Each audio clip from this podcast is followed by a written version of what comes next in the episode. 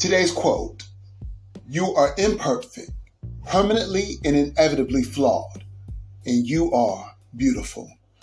A quote by Amy Bloom. Some of us have it backwards, thinking that our beauty lies on the outside.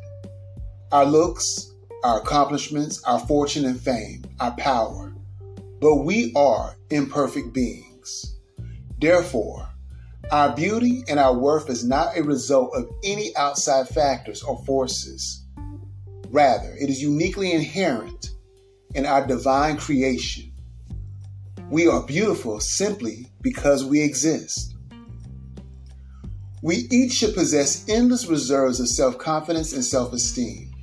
But because society values achievement above all else, we generally embrace the attitude that our worth is dependent upon our achievements, which garner us the approval of society.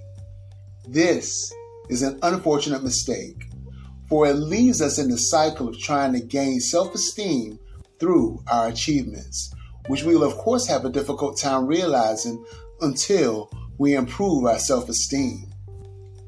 It is difficult to do our best when we do not feel good about ourselves. We cannot improve our self esteem by accomplishments alone. However, the good news is that we do not have to because we are already worthy and beautiful. We just have to realize this truth.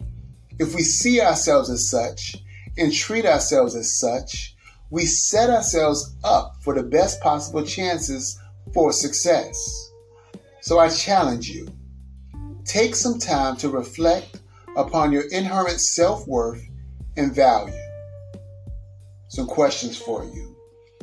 Why might we tend to base our worth on the things that we accomplish or fail to accomplish?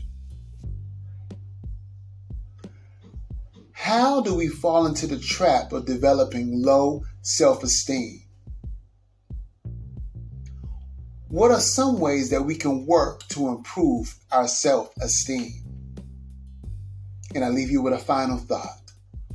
All that is required now is that you continue to till the soul of your soul, just as you would not neglect seeds that you planted with the hope that they will bear vegetables and fruits and flowers, so you might attend to and nourish the garden of your becoming. A quote by Jean Houston in her book, A Passion for the Possible.